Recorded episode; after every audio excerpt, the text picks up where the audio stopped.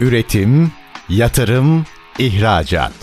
Üreten Türkiye'nin radyosu Endüstri Radyo sizin bulunduğunuz her yerde. Endüstri Radyo'yu arabada, bilgisayarda ve cep telefonunuzdan her yerde dinleyebilirsiniz.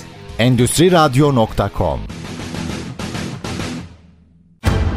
Çetin Ünsal'ın hazırlayıp sunduğu Reel Piyasalar programı başlıyor.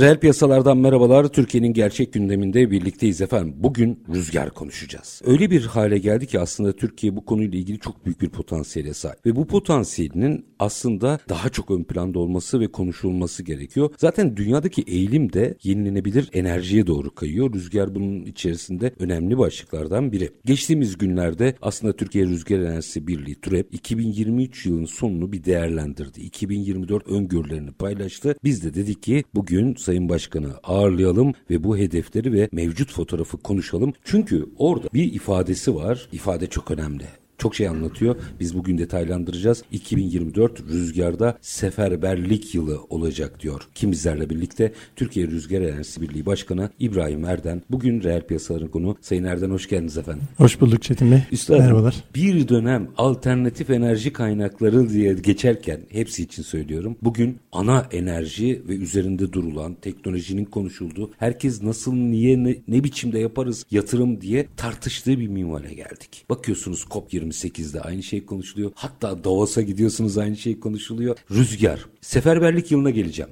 Ama ilk önce 2024'e kadar nereye geldik biraz buradan başlayalım. Şimdi teşekkür ediyorum önce misafir ettiğiniz için.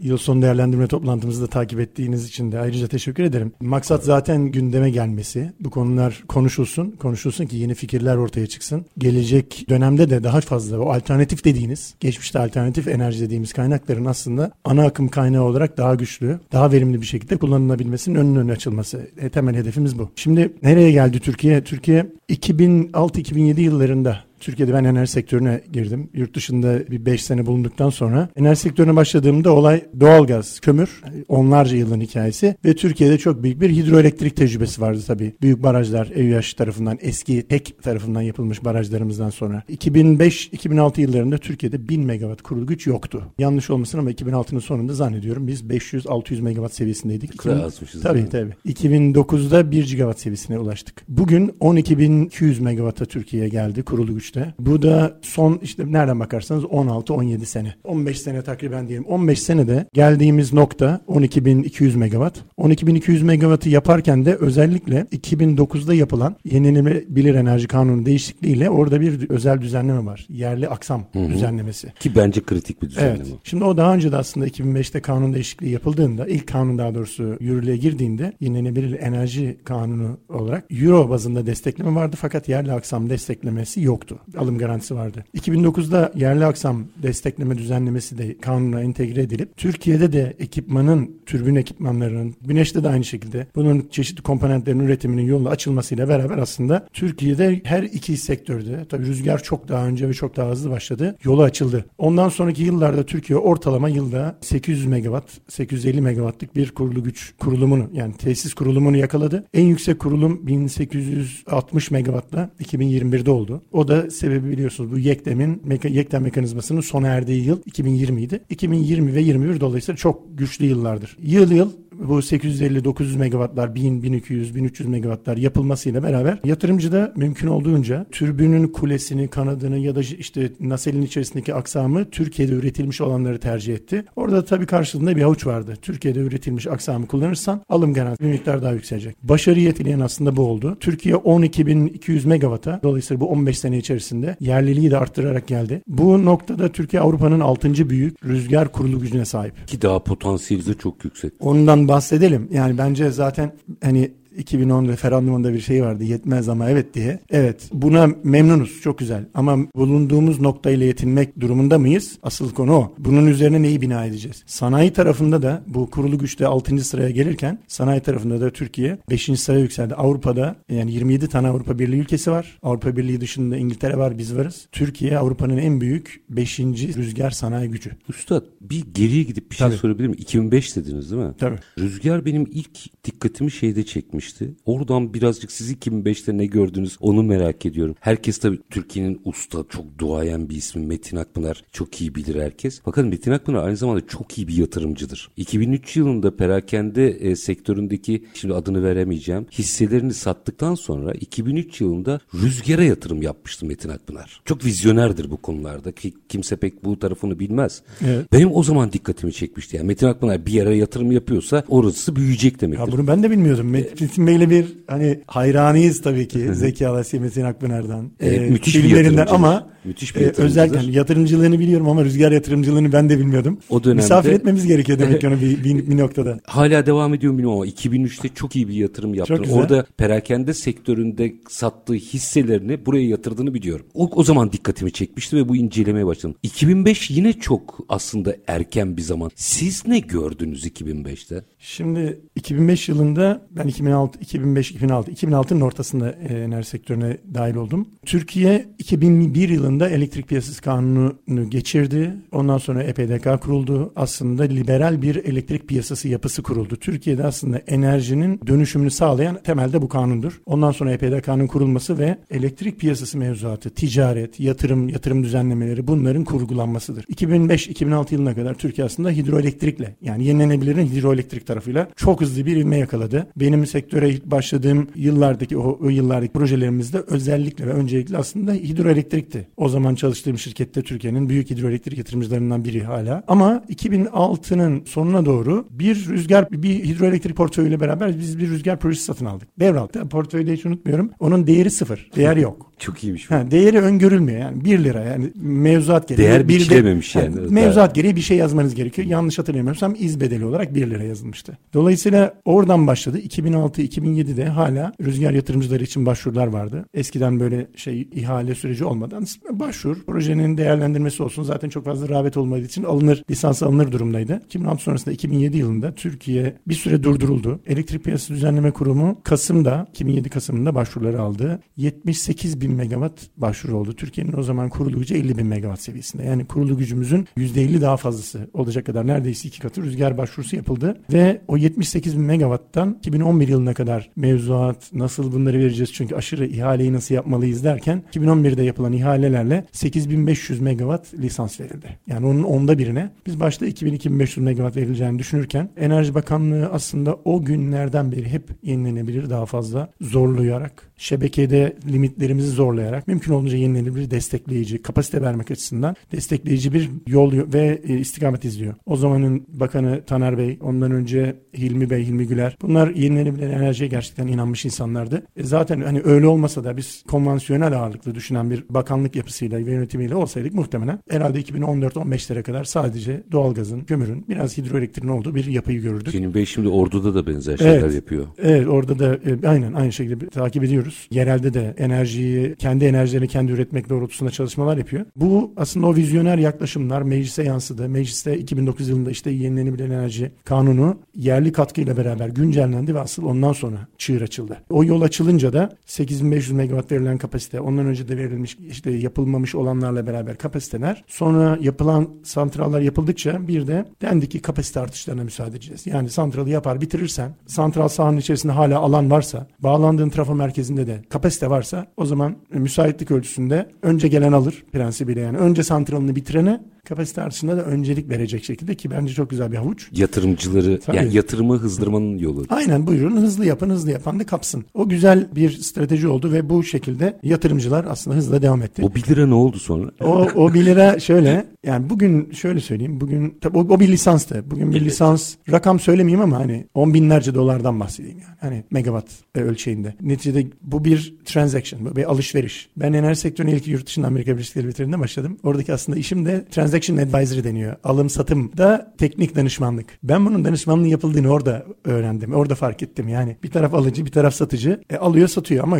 çok kompleks bir bir şey satıyorsun. Bu hani arabayı satarken bile ekspere götürüyoruz. Tabii tabii. E, bir ben doğalgaz santralı, kömür santralı satışlarında danışmanlık yapmıştım. Hidroelektrik santrallerde. Şimdi santrala gidip kompleksteyi gördüğünüz zaman alıcıya ve satıcı için gerçekten güvenilir insanların arada olması gerektiğini bir onu gördüm. İkincisi bunun alınıp satılabilir bir şey olduğunu orada gördüm. Ticareti var mı? Çok önemli. Ya bir şey gibi neticede bir şirketiniz var. Tabii. Şirketiniz bugün daha kıymet veren başka bir yatırımcı almak ister ve satarsınız. Santralda böyle bir şey. Yani birisi bugün yatırımı sermayedar orada görür. Fırsat orada görür. Ya yarın başka birisine devreder. Bu Türkiye'de aslında enerji yatırımlarının da tetikleyici bir şey. Likit bir piyasa her zaman yatırımcının arzuladığı bir şey. Hem yaptığın yatırımdan para kazanabilmelisin misin? Hem de aslında yatırımın en önemli konusu aslında endüstrinin döngüsü bu. Yaptığın yatırımdan da exit edebilmek. Nasıl ve ne zaman çıkabileceksin? Hangi senaryoyla çıkacaksın? Bunun net olması lazım ki yatırımcı da finanse eden de yol haritasını bilsin. Önünü görsün. Ee, yani bunların hepsi aslında yenilenebilir enerjinin önünü açtı. Bir de tabii likit bir enerji piyasası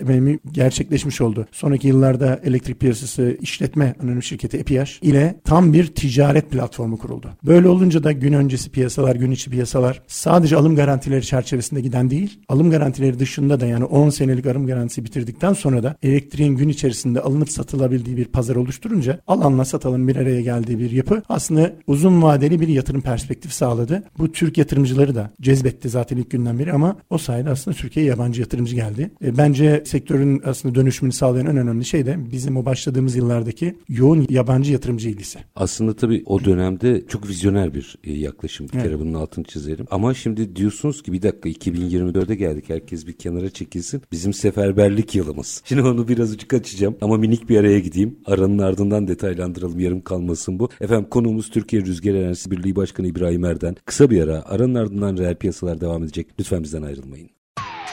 Üretim, yatırım, ihracat. Üreten Türkiye'nin radyosu Endüstri Radyo sizin bulunduğunuz her yerde. Endüstri Radyo'yu arabada, bilgisayarda ve cep telefonunuzdan her yerde dinleyebilirsiniz. Endüstri Radyo.com Kısa bir aranın ardından reel piyasalarda tekrar sizlerle birlikteyiz. Gündemimiz rüzgar, konuğumuz Türkiye Rüzgar Enerjisi Birliği Başkanı İbrahim Erden ve şimdi açacağımız mesele aslında 2023 sonuna kadar çok güzel getirdiniz. Yıllar içerisinde çok dile kolay geliyor değil mi? Halbuki o yıllar ne mücadelelerle geldi Evet. üstüne kona kona kona kona ve şimdi diyorsunuz ki bir dakika zaten dünyada yenilenebilirin zamanı geldi açılın kenara rüzgar geliyor 2024 seferberlik yılı dolduralım mı altına? Tabii. Şimdi şöyle bir son bir iki seneyle ilgili Türkiye ve dünya ile ilgili bir bilgi vererek e, Sevinirim. devam edelim. Türkiye'de ve dünyada da aynı şekilde son 3-4 senedir yeni kurulan santrallerin %90'a yakını rüzgar ve güneş. Aslında bu çok büyük bir dönüşümün e, Göstergesi. göstergesi. Çok büyük bir işaret bu. Geçen sene aşağı yukarı 3000 megawata yakın güneş, 150 megawatt civarında da rüzgar oldu. Bu arada rüzgar maalesef son bizim 15 senenin en düşüğü oldu geçen sene. Bir önceki senemizde 1000 megawata yakın 900 megawatt kurulumu var. Ondan önce önceki sene 1800 var. O bizim düşüşümüzde bir düşüşümüzde bir şey var. O da başka bir şeyin göstergesi. Neden seferberlik yılı ilan ettiğimizin aslında işareti oradan geliyor. Türkiye 2011'de bahsettiğim kapasiteleri verdi. Bunlar 2021'in ortasına kadar yapıldı. Tamamlanmamış santrallar yavaş yavaş 21, 22 tamamlandı ve proje portföyümüz bitti. Çok az bir portföyümüz kaldı. Ancak geçmişte yapılmış santrallerin kapasite artışları geldi. Onlar işte birkaç yüz. Aa, geçen sene bir baktık 300 kusur megawatt. Ama bir yandan da geçen senenin Eylül-Ekim itibariyle de depolamalı rüzgar, depolamalı güneş santralları ile ilgili bir çalışma başladı. Hmm. Depolama Bakanlık- teknolojisi Evet. geldi tabii şimdi. Depolama acaba nasıl gelecek şebekeye? Tür- Enerji şebekemizin, iletim şebekemizin içerisine gömülü sadece bataryalar mı olacak? Santrallara mı entegre olacak derken geçen sene Kasım ayı içerisinde EPDK dedi ki başvuruları alıyorum. Depolamalı yenilenebilir santralları için başvuruları aldı. Ondan sonraki 5-6 ay içerisinde bir baktık ki 260-270 bin megawatt başvuru oldu. 2011'i hatırlayın. Kurulu gücün 1,5 katı. Bugün kurulu güç 100 bin, 106 bin megawatt. Bu sefer 2,5 katına çıkmış. O zamanki yenilenebilir bilgisi ve ilgisini düşünün. Bir de bugünkünü düşünün. Son 3-4 senede %90'ı yenilenebilir yapılmış yatırımları da yatırımcı da, da zaten bu alana ilgili. Dolayısıyla bunun yansıması 2,5 katı bir başvuru oldu kurulu gücünün üzerinden. Bunlar da tamamlanmış projelerden sonra yeni gelecek projeler olarak aslında şu an proje portföyümün, ülkenin proje portföyünün içerisinde 35-36 bin megawattlık bir rüzgar ve güneş kapasitesi tahsis proses ediliyor. Bunun 18.500-19.000 megawatt rüzgar olacak. 10.000 megawatttan fazlası şu an verildi, proses ediliyor. Yani işlemler devam ediyor. 16.000 megawatt civarında da güneş olacak. Tamamlandığında proses. Şu onun da aşağı yukarı 10.000 megawatt da oradan verildi. Yani rüzgar ve güneş şimdi koyuyor. Evet. Şimdi 35-36 bin megawatt kurulu güç. Bunun yatırım bedeli bir takriben şöyle söyleyeyim aşağı yukarı 40 milyar dolar 45 milyar dolar civarı yatırımdan bahsediyoruz. Bir yandan da gelecek senenin başında, geçmiş senenin 2023'ün başında da bu ön lisansların verilme süreciyle paralel olarak Enerji Bakanlığımızın daha önceki yıl tamamladığı Ulusal Enerji Strateji belgesi bir yol haritası olarak 2035 ve 2053. 2053 biliyorsunuz Sıfır ülkemizin karbon. sıfır karbon net zero emisyon hedefinin olduğu yıl Cumhurbaşkanımızın açıkladığı. 2035 hedefleri çok net bir şekilde çizildi. 2053'ün de vizyonu kondu. O hedefler şunu söylüyor. 2035'te 30 bin megawatt çalışır işletmede rüzgar. Bunun 5 bin megawattı deniz üstü. 53 bin megawatt da güneş olacak diyor. Dolayısıyla bu verilmiş kapasitelerin yapılması gerekiyor. Hani her verilen kapasite yapılabilir diye bir şey yok. İzin problemi olabilir, yatırımcı finansal sorununu yaşayabilir vesaire ama bu önemli bir baz teşkil edecek. Yani bunun %70-75'i yapılsa bundan sonraki yıllarda da verilecekleri de düşünürsek aslında bu hedefler çok gerçekçi. Ama bir gerçek daha var. Türkiye'de de dünyada da şu an finansman Çok pahalı büyük problem. ve az. Ve aynen. Şimdi COP28'de bulunduğumuz toplantılarda hep şu geçti. Enerji dönüşümü çok önemli. Hedefleri büyütmek çok önemli. Hatırlıyorsunuz COP28'in en önemli anlaşması aslında yenilenebilir enerji hedeflerini 3 katına çıkaralım 2030'a kadar. Enerji verimliliği hedeflerini 2 katına çıkaralım. Kömürden çıkışı da 2030-35 arasına kadar tamamlayacak bir vizyon çizelim. Hatta şey çok tartışıldı. Ya fon var ya malum. Evet. İşte 100 milyon dolarla Dubai şey Birleşik Arap Emirlikleri bu mudur dendi yani. Biz buraya 10 milyar dolar falan bulmamız lazım. Şimdi önümüzdeki süreçte de bu baskı başlayacak muhtemelen. Şimdi ülkelere. tabii milyar dolarlar aslında yetmiyor. Trilyonlarca dolar Tabii, para gerekiyor. Şu ana kadar taahhüt edilmiş enerji dönüşümü için taahhüt edilmiş uluslararası finans kurumlarındaki finansman miktarı çok düşük. Dolayısıyla bize de bunun düşen kısmı, bize de gelecek gelebilecek kısmı düşük. Biz de buradan şu çıkarımı yaptık. Dedik ki biz maalesef hani bir de yavaşlamış bir senemiz oldu. Evet bundan sonra üstüne ümidimiz çok fazla. Bu projeler artık ön lisanslandı. Yatırımcılara tevdi edildi. Yatırımcılar bir hızla projeleri geliştirmeli. İnşaat aşamasına gelebilsin. İki, bunlara finansman kaynağı bulunmalı. Üç, bunun ülkemizin içerisinde mümkün olduğunca üretilmesinin devamı sağlanmalı. Hatta bunun arttırılması lazım. Niye? Global bir rekabet yaşıyoruz. Bu global rekabet içerisinde sanayi de rekabet ediyor. Benim ülkemin kaynakları, yani altyapıda kurulmuş sanayi kaynakları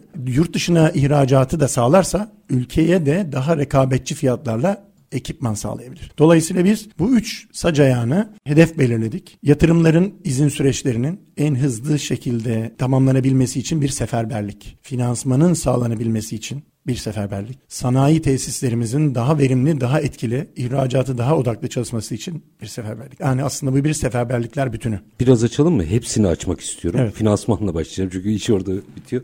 Şimdi dünyada finans dediğiniz gibi çok pahalı ve kıt. Fakat yine raporlamalara yani bankacılık sektörünün raporlamalarına da baktığımızda eğer bir yere finansman kullandıracaksak bu yenilenebilir olması lazım diyor. Yani doğru bir projeyle gittiğinizde aslında feasible bir projeyle normal konvansiyonel sektörlere göre çok daha fazla finansman bulabilme imkanı olan bir başlıktan bahsediyoruz. Birinci bu faktörü nasıl değerlendirmeliyiz bunu alacağım. Bununla bağlantılı ikinci bir dip öneri getireyim siz açın. Borsaya kotu olmaktan ya da halka arzdan bahsetmiyorum.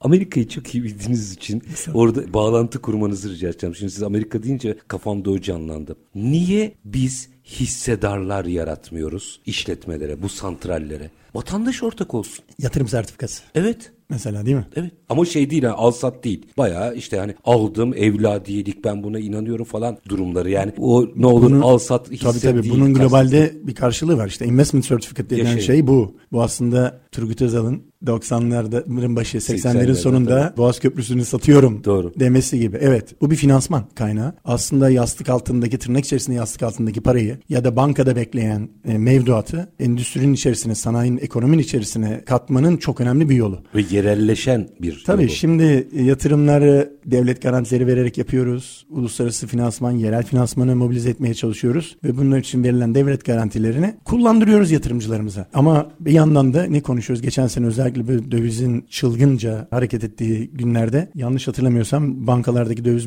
tevdiat hesaplarının 280-290 milyar dolar seviyesinde olduğunu hatırlıyorum. 280-290 milyar dolar bayağı büyük para. Yani. Hani çok büyük para. Bizim gayri safi milli hasılamız 850-900 milyar dolar seviyesindeyse biz gayri safi milli hasılamızın üçte birini bankada bekletiyoruz. Tabii. Bir de döviz tevdiat dışında da şeyler var. Yani TL hesaplarımız var. Başka emtia var. Altınlar vesaire. Demek ki bunu finansmana, finansmanda kullanmak aslında çok önemli. Bununla ilgili çalışmalar, beklentiler var. Talepler iletiliyor. Umuyorum ve hani inşallah olur. Hani keşke demek istemiyorum. Umuyorum ve inşallah böyle bir şey olur. Ama öbür taraftan da hani konvansiyonel finansmana bakarsak konvansiyonel finansman da aslında bir dönüşüm yaşıyor. Bahsettiğiniz gibi geçmişte konvansiyonel santrallar ve yenilenebilir santrallar aslında eşit bir proje havuzundan faydalanıyordu. Zaman içerisinde bu ESG dediğimiz işte Environment, hmm. Social and Governance yani çevre, sosyal sorumluluk ve yönetsel sorumluluk konuları önemini arttırdıkça önce bunlar sonra da yenilenebilir enerji dönüşümü gündeme geldikçe yenilenebilir enerjiyi destekleyen fonlar, finans kaynakları daha fazla önem kazanmaya başladı. En son galiba FED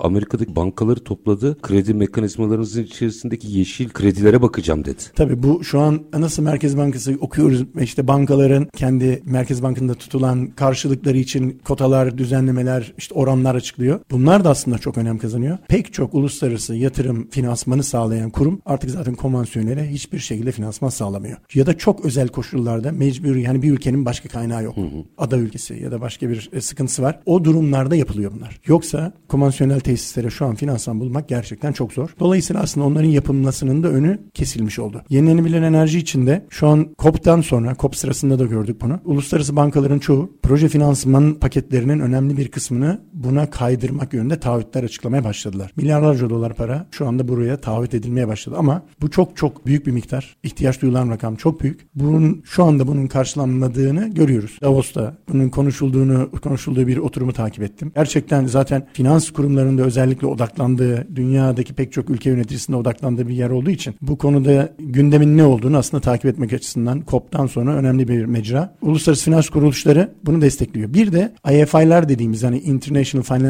Financial Institution, uluslararası finansal şeyler, kurumlar yani ticari bankalar dışı, Dünya Bankası, IFC, EBRD, EIB gibi Avrupa Birliği'nin bünyesindeki bankalar, işte Asya Kalkınma Bankası, Afrika bunların her biri yenilenebilir odaklı çalışıyor artık. Kaynaklarını buraya evet. yönlendireceğim deklare ediyorlar. Aynen. Bunlar dışında da Avrupa'daki pek çok ülke, Amerika, Çin, Bunların da biliyorsunuz ayrıca export kredi dediğimiz şirketleri var, bankaları var. İhracat kredi bankaları. Bunlar da özellikle kendi ülkelerindeki yenilenebilir enerji endüstrisini desteklemek artı yenilenebilir enerji yatırımlarında hedef ülkelerdeki yatırımları da destekleyecek şekilde fonlarını artık dönüştürdüler. Şöyle söyleyebilirim mesela Almanya'da Hermes diye bir kurum var. Bizim Exim e, Bank karşılığı. Hermes'in Türkiye'de yenilenebilir projelerinin finansmanı ile ilgili bir limit yoktur. Yani tavan yok. Ne kadar proje diyor. Evet ne kadar götürebilirseniz. Bu aslında iki ülkenin birbirine ticareten verdiği önemi de gösterir. Pek çok ülkenin export kredi ajanslarında Türkiye'nin bir limiti var. Almanya'da yok. Almanya özellikli bir yer zaten. Bizim dış ticaret açığı tabii. verdiğimiz ülkelere bakın en azıdır. Evet evet. Karşılıklı, dengeli bir ticaretimiz tabii, Karşılıklı dengeli ticaretin aslında menfaatlerin de örtüştüğü, dengeli ticaretin çok üst düzeyde olduğu bir ülke. Dolayısıyla bu ne kadar önemli olduğunu da gösteriyor. İkili ilişkilerdeki durum kritikliği de belirtiyor ama bir yandan da yenilenebilir enerji ne kadar önemli olduğunu gösteriyor. Türkiye'de de biz bununla ilgili Exim Bank'la bir görüşmemiz oldu. Onları da bilgilendirdik. Exim Bank şimdiye kadar tabii bizim finansal imkanlarımız Avrupa'daki muadil bu Almanya belki Fransa gibi değil. E, ama Exim Bank'ta biliyorsunuz yurt dışındaki müteahhitlerimize müteahhitlik projeleri için destekler verir. Bunlar teminat desteği ya da kısmi finansman desteği. Rüzgar türbinleri de biliyorsunuz aslında müteahhitlik işi gibi. Tabii tabii. Türbünün kulesi burada, kanadı burada ama nasili, jeneratörü başka bir ülkede hatta 3-4 farklı ülkede üretiliyor olabilir. Burada aynı şekilde müteahhit de gidiyor. Trafosunu buradan alıyor. Çeliğini buradan alıyor. İşte çimentosunu hedef ülkesinden alıyor. Projenin olduğu ülkeden. Exim de geliyor onun finansmanını sağlıyor. Benzer bir şeyi acaba rüzgar santralleri için yapabilir miyiz? Dolayısıyla Türkiye'deki rüzgar endüstrisini de destekleyebilir miyiz diye böyle bir çalışmamız var. Umuyorum önümüzdeki yıllarda biz de bu finansmanı sağlarsak uluslararası rekabette sanayicimizin elinde böyle bir ekstra güç olur. Çünkü şu an en büyük problem sizin de hani soruyu da oradan başlattığınız için en büyük problem rekabetçi finansmana erişim. Doğru. Ve burada da ne kadar avantaj sağlayabilirseniz müşterinize rekabette de o kadar öne geçiyorsun. Bir tek galiba herkesin hemfikir olduğu konu bunun kendi kendine ödenebilir. Yani feasible biraz sabırlı bir feasibility olmak kaydıyla. Feasible ve geleceğin o sıfır karbon hedefleri içerisinde de kaçınılmaz başlıklardan biri olduğu konusunda galiba herkes hemfikir. Ne dersiniz? Şöyle enerji dönüşümünü kabulleniyorsak ki kabullenmeyen bir ülke görmüyoruz. Çekinceleri olan ülkeler var. İşte mevcut altyapısını, üretim, enerji üretim altyapısını yeni tamamlamış. Dolayısıyla orada kömürü, doğalgazı bulunan, bunların hemen e, sistemden çıkması halinde büyük finansal zararlara uğrayacağını düşünen ülkeler hariç hızlı bir enerji dönüşümünden dönüşümüne kimse karşı değil. COP'un sonrasındaki bildirgeye ilk başta 116 ülke imza atmıştı. Sonra bu 160-170'e kadar çıktı. Bu da onu gösteriyor. Kendi içinde çok acı bir olay tabii. Onu hani siyaseten onu bir tarafa bırakıyor ama Türkiye şey Rusya Ukrayna çok tetikledi hızlandırdı. Evet evet. Avrupa'nın enerji arz sıkıntısı. Birilerinin aslında burada şey var. Birileri için bir kayıp, başkaları için fırsat oluyor. Doğru. Avrupa Birliği tabii en büyük doğalgaz tedarikçisi Rusya'ydı. %65 tabii, bizim gibi yani %65 civarında gazını Rusya'dan alırken bir hani bir gece ansızın, bir gün ansızın her şeyi öne çekti. Evet dediler ki biz bundan vazgeçiyoruz. Biz hidrojen 2035'lerde acaba rekabetçi olur mu derken Almanya'nın hidrojen stratejisiyle olay başladı. 2030'da nasıl hidrojene döneceğiz? Hidrojen Yeşil değil. hidrojen. Evet, hidrojende ben de aynen onu eklemek istiyordum. Yeşil hidrojen olmak kaydıyla. E şimdi bir de zaten uzun yıllardır beri gelen bir şehirleşme, dijitalleşme ve elektrifikasyon süreci var. Elektrik dolayısıyla çok büyük bir önem arz ediyordu. Bu dönüşümle beraber artık gazın yerine o zaman ısınmada elektrik kullanalım. Araçta elektrik kullanalım, sanayide elektrik kullanılma geçen bir dönüşüm var. Bunu nasıl yapacaksınız? Doğal gaz olmayacaksa elektriğin bir değişik kaynağı var. İşte yenilenebilir enerji. Ve orada da sınır neredeyse doğal gaz yani neredeyse doğal gazdan çok farklı sınırsız. Tabiatın bize sağladığı imkanlar ölçüsünde sınırsız diyebileceğimiz bir kaynak var ve bu her ülkede var neredeyse. Çok demokratik bir enerji. Evet. Bize daha demokratik ama hepsi var. evet çok şükür. Şimdi minik bir araya gideceğim. Aranın evet. ardından işin o sanayi seferberliği vesaire oraları da açalım istiyorum. Minik bir ara. Aranın ardından Türkiye Rüzgar Enerjisi Birliği Başkanı İbrahim Erden'le reel piyasalarda rüzgar sohbetimiz devam edecek. Lütfen bizden ayrılmayın. Üretim, yatırım, ihracat. Üreten Türkiye'nin radyosu Endüstri Radyo sizin bulunduğunuz her yerde. Endüstri Radyo'yu arabada, bilgisayarda ve cep telefonunuzdan her yerde dinleyebilirsiniz. Endüstri Radyo.com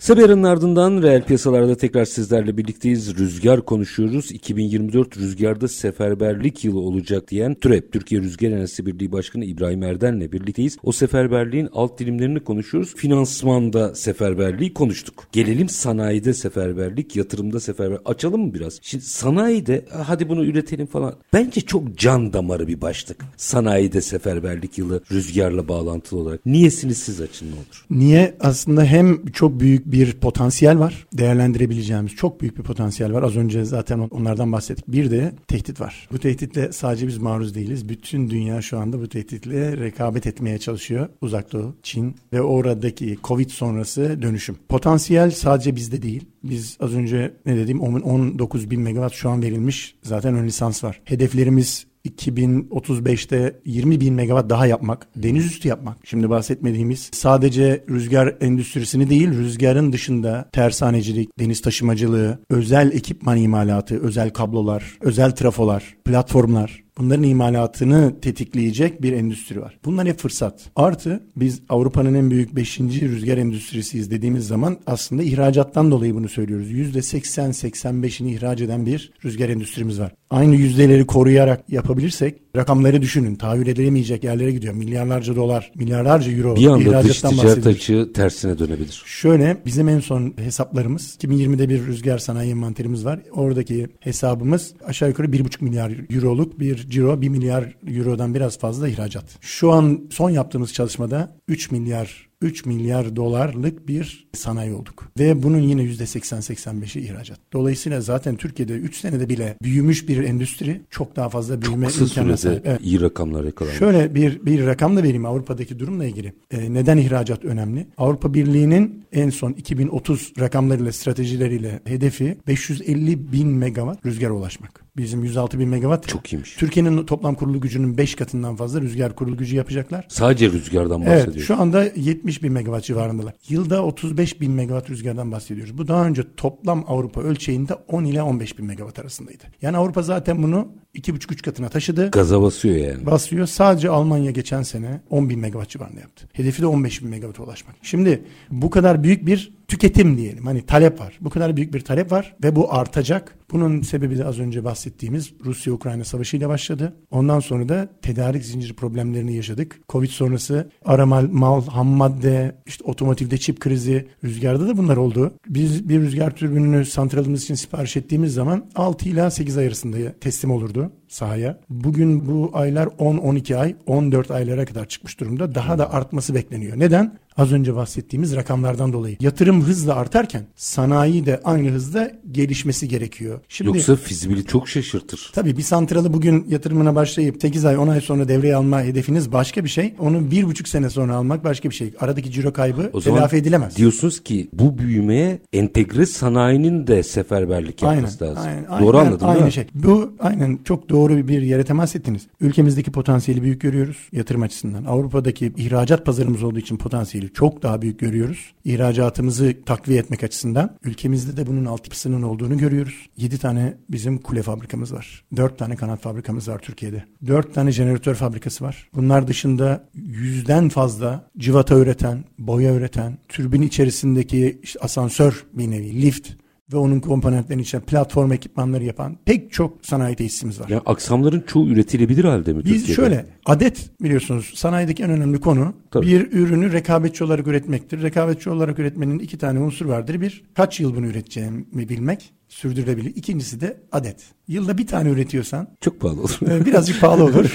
Ama bir ürünü yılda birkaç bin tane üretiyorsam o zaman rekabetçi olurum. İşte o yüzden ihracatın da buna eklemlenmesi yani yerli pazar, ihracat ve bunun uzun yıllara sahip olması. Şuna bak bugün pazar yapısına ve dinamiklere baktığımız zaman bu var. Finansman o yüzden önemli işte bu yatırımları da takviye etsin. Sanayiyi de takviye etmesi gerekiyor. Çünkü sanayinin de gerektiğinde kapasite arttırması gerekir. Ya da prosesini hızlı hale getirmesi gerekir. Dolayısıyla biz de sanayiyi desteklemek, burada da bir seferberlik ilan etmek gerektiğini düşünerek geçen seneden beri çalışıyoruz. Geçen sene bir seçim, genel seçimler, Cumhurbaşkanlığı seçiminden önce bir Avrupa'da çok örneği görülen policy paper denen politika dokümanı yayınladık rüzgar endüstrisiyle ilgili. Onda taleplerimizi aslında bütün partilere, Cumhurbaşkanlığı adaylarımıza sunmuş olduk. Ve ondan sonra aslında biz faaliyetlerimizi bunlar çerçevesinde ilerlettik. Yol haritası oldu yani. Evet bizim için de aslında onu dikkate alındığında görüyoruz. Kamu kurumlarımızda, Enerji Bakanlığımızda, EPDK'da teşekkür ediyoruz kendilerine ki o dokümanı alıp inceleyip bize feedbackler veren çok değerli kamu kurumu yöneticilerimiz var. Biz o feedbacklerden de çok faydalandık. Onları da bu politika dokümanlarını revize etmekte, kendi içimizde bunlarla ilgili politikalar belirlemekte kullanıyoruz. O çerçevede şunu gördük mesela geçen yılın sonunda Sanayi Bakanlığımız hatırlarsınız aralığın sonu gibi stratejik ürünlerle ilgili bir Hmm, liste evet, doğru. Yenilenebilir enerji ek- ekipmanları o listeye girdi. Rüzgar doğru. başta olmak üzere. Dolayısıyla Merkez Bankası'nın bünyesinde verilecek önümüzdeki dönem 10 milyar dolarlık bir finansman hazırlığı var. Stratejik öncelikli ürünlere, teknoloji geliştirici, teknoloji arttıran, ülkemizdeki teknoloji havuzunu geliştirecek ürünlere özellikle verilecek olan listede 200'den fazla şey var. Farklı alan var. Bunların en önemlileri yenilenebilir enerjiyle ilgili ve rüzgar. Dolayısıyla aslında biz bir şeyi başarmış olduk. Sanayi Bakanlığı'nın gündeminde rüzgar endüstrisi önemli bir yer kapsıyor. Bundan da mutluluk duyuyoruz. Ülkemiz için, bizim Tabii için yani. bizim için de bir gurur kaynağı. Çünkü savunma sanayi gibi belki önümüzdeki yıllarda ihracatı destekleyecek bir yenilenebilir enerji sanayimiz olacak. Zaten hiç zor değil. Yürekten inanıyorum zor olmadığına. Hiç zor değil. Aynı Ve şey. getirisi çok yüksek. Kalıcı bir getirisi var. Mutlaka. Mutlaka. Hem teknolojik olarak çok ciddi bir gelişim sağlıyor. Çünkü rüzgar türbini dediğiniz şey sadece çelik değil. Gerçekten çok ciddi material science dediğimiz o malzeme bilimiyle ilgili ilişkisi var. Tam bir mühendislik işi. Çünkü çok zor bir ürün aslında. Sürekli ve çok uzun yıllar dinamik yük altında ve dışarıda çalışan ekipmanlardan bahsediyoruz. Yani sabit bir şey değil bu. Sabit olduğu zaman biliyoruz hareketli parça yoksa sorun yok. Bir de ham maddesi rüzgar. evet evet. evet. Sabit değil sürekli dalgalanır, gider gelir hızlanır, türbülans yapar. Evet çok zor. Çok, Çok zor. Ben de bir makine mühendisi olarak açıkçası öteden beri ilgilendiğimiz alanlar, akışkanlar. Bu tamamen aslında onun biliminin, bilimin bir ürüne yansımış hali. Bu bizim bilgi birikimimizi arttıracak, ihracat ve sanayi altyapımızı arttıracak ve cross disipliner, interdisipliner bir aslında endüstri. Yani neyi kastediyorum? Otomotivde çalışan bir yan sanayici ya da denizcilikte olabilir. çalışan, tersanecilikte çalışan bir sanayici gelip rüzgarla ilgili ürün yapıyor. Aslında bir sanayinin de riskini dağıtmakla ilgili bir avantaj sağlıyor. Bir işleme tezgahları olan, CNC makineleri olan bir otomobil sanayicisi rüzgar türbünün içerisindeki işte dişli kutusunun içerisindeki yüzlerce parçadan herhangi birini yapabilir. Jeneratörün içerisindeki çeşitli parçaları yapabilir.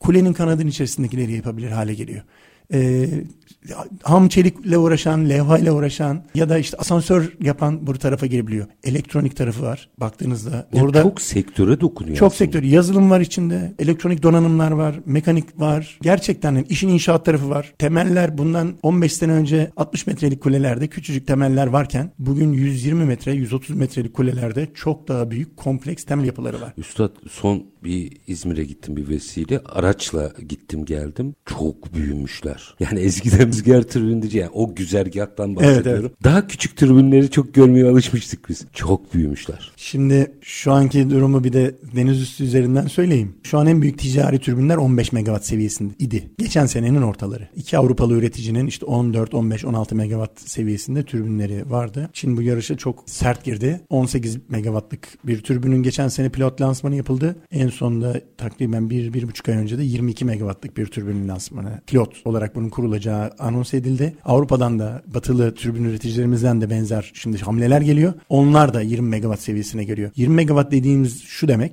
160-170 metre kule. Bugün karadaki kuleler aşağı yukarı 100 hani 100 ila 120 metre. 160-170 metre kule. Kanatta da 130 metreye kadar kanat. Yani 300 metreye çıkıyoruz.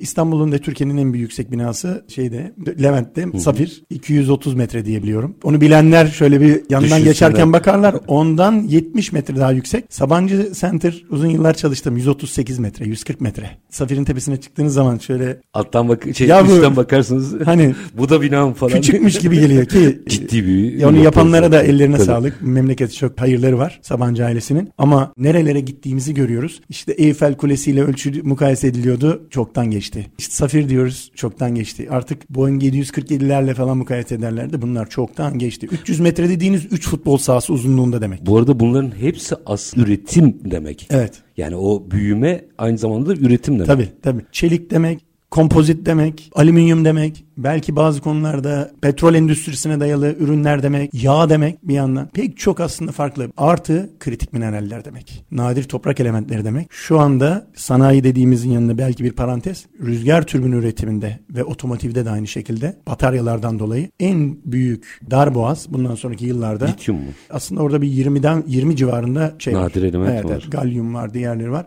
Nadir toprak elementi var. Çok şükür ki orada bir avantajımız var. Türkiye dünyada en büyük nadir toprak elementi rezervleri keşfeden ilk 5 ülkeden bir tanesi. Eskişehir'de bu alanda önemli bir rezerv kaynağı tespit edildi bundan 3 sene 4 sene önce. Enerji Bakanlığımız orada bir enstitü kurdu. Nadir toprak elementleriyle ilgili araştırma yapmak üzere. Kesinlikle önümüzdeki haftalarda tavsiye ederim. Tenmak bünyesinde ve o enstitü bünyesinde çalışan çok değerli uzman arkadaşlarımız var. Çok önemli bilgiler dinleyenleriniz de sizler alırsınız. Diyor, alalım onları da valla çok güzel olur. Zaten yani %90 deprem kuşağında olan bir ülkede biz hep depremi konuşuyoruz da yerin altı zenginlik demek aslında. Yani evet. Üstünü bir becerebilsek altı Alttan bize bir kazanacağız. E, kazanacağız. Ne dedik? Finans dedik, sanayi dedik. Bir hamle daha var. Bir üç dakikada da Yatırım ve yatırım izinleri. Şimdi bu da as bu aslında işin lokomotifi. Lokomotifi en sonu bıraktık belki ama çok büyük bir kapasite verildi. Bu bu arada sadece biz bizde değil Avrupa'da da çok büyük bu işin yolu açıldı. Önemli kapasiteler, kapasite hedefleri kondu. Orada da döndü, dolaştı ama biz bu kapasiteyi veriyoruz. Bir, şebeke. Şebeke bunu kaldıracak mı? Şebekeyi yapmak için de bu arada izin lazım. Yani şebeke işleticisi bizde TİH devlet. Avrupa'da da pek çok ülkede devlet. Ama kendi kafasından hadi hat yapalım diyemiyor. Ormandan izin alır. Tabii. Tarımdan izin alır. Meradır. Şahıstan alır çünkü kamulaştırması gerekir. E, ÇED yapması gerekir. Ya da kuş göç yoludur. Ya da milli parktır. Her türlü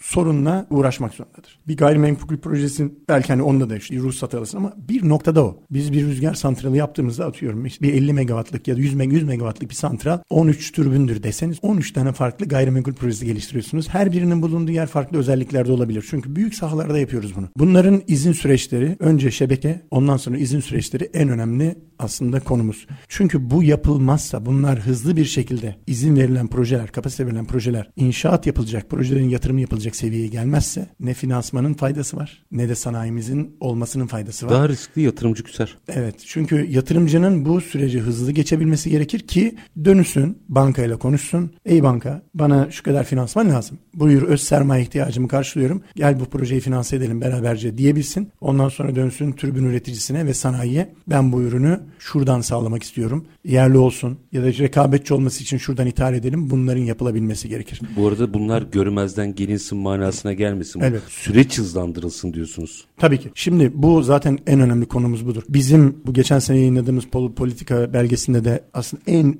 önemli maddelerden biri. Size direkt onu okuyarak söyleyeyim. Bu yatırımların yapılması sırasında yatırımların hızını kesip aksatmadan ama ortaya çıkacak tüm çevresel ve sosyal etkilerin kümülatif olarak ele alınması ve asgariye, bu etkinin de asgariye indirilmesi. Bu amaçla için gerekli çalışmaların tüm paydaşların katılımcı destekleriyle hayata geçirilmesi. Oldukça net bir açık sonra yanlış anlama mal olmasın. Tabii tabii yani özellikle bu biz biz şunu asla desteklemiyoruz. Yerelde orada oturan vatandaşın ya da oradaki korunması gereken ekosistemin dikkate alınmadığı bir yatırım olmaz. Ama şunu da göz ardı etmemek lazım maalesef ki bir hayatın kaynağı enerji. Su bir yandan evet ama çamımızın bir diğer kaynağı da enerji. Enerji olmadan şu radyoyu da çalıştıramıyoruz. Burası aydınlanmıyor, bu ses gitmiyor. Hiçbir şey olmuyor. Hiçbir şey yapayım. Buraya ben arabayla bile gelemiyorum. Bunu sağlayamıyoruz ve bir yerde bir şey yapıyorsanız maalesef orada ekosisteme müdahale ediyorsunuz. Önemli olan bunun artısını eksisini iyi değerlendirip asgariye indirmek ve o etiği de başka yollarla acaba telafi edebilir miyim? Tüm Bunu sağlamak. Evet. Bu sorumlu yatırımcılık demek. Sorumlu yatırımcılık olursa aslında ondan sonra sorumlu finansman ve sorumlu sanayi peşi sıra geliyor. Biz daha çok konuşacağız bunları Üstad. Ama bence bu çıkışınız çok önemliydi. Yani 2024'ün rüzgarda seferberlik yılı olarak ilan edilmesi ve 3 ana seferberlik konusunda belirlemiş olmanız. Hani hedefi belli olanın yolculuğu hızlı olur. O yüzden çok önemliydi ve geldiniz bizlerle paylaştınız. Çok çok teşekkür ediyorum. Biz teşekkür ederiz. Biz rüzgar enerjisi ve yenilenebilir enerjiyi kendimiz açıkçası dert edindik. Türkiye Rüzgar Enerjisi Birliği bu hedefle çalışıyor. Ülkemizde rüzgar yenilenebilir enerji daha yaygın olsun, daha güçlü olsun. Vatandaşımız da, sanayimiz de, yatırımcımız da total bir şekilde kamu da bundan kazansın istiyoruz. Hep beraber bunun için uğraşıyoruz. Teşekkür ediyoruz misafir ettiğiniz için. Estağfurullah. Yüreğinize sağlık. Türkiye Rüzgar Enerjisi Birliği Başkanı İbrahim Erden. Var olun efendim. Efendim biz bugün rüzgarı konuştuk her boyuyla. Tabii ki rüzgarı konuştuğunuz zaman zaman zaman işte yenilenebilire giriyorsunuz, finansmana giriyorsunuz, sanayiye giriyorsunuz. Aslında Sayın Erden o üç ana başlıkta aktardı ya seferberliğin tanımını 2024 yılı için rüzgarda seferberlik yılı derken üç ana başlığa ayırdı. Onların her biri aslında ekonominin bir segmenti ve birbirini destekleyen yapısı. Daha çok konuşalım bu sene rüzgarı. Bugün konuğumuz Türkiye Rüzgar Enerjisi Birliği Başkanı İbrahim Erden'di. Biz her zamanki gibi bitirelim. Şartlar ne olursa olsun paranızı ticarete, üretime yatırmaktan, işinizi layıkıyla yapmaktan ama en önemlisi vatandaş olup hakkınızı aramaktan vazgeçmeyin. Hoşçakalın efendim.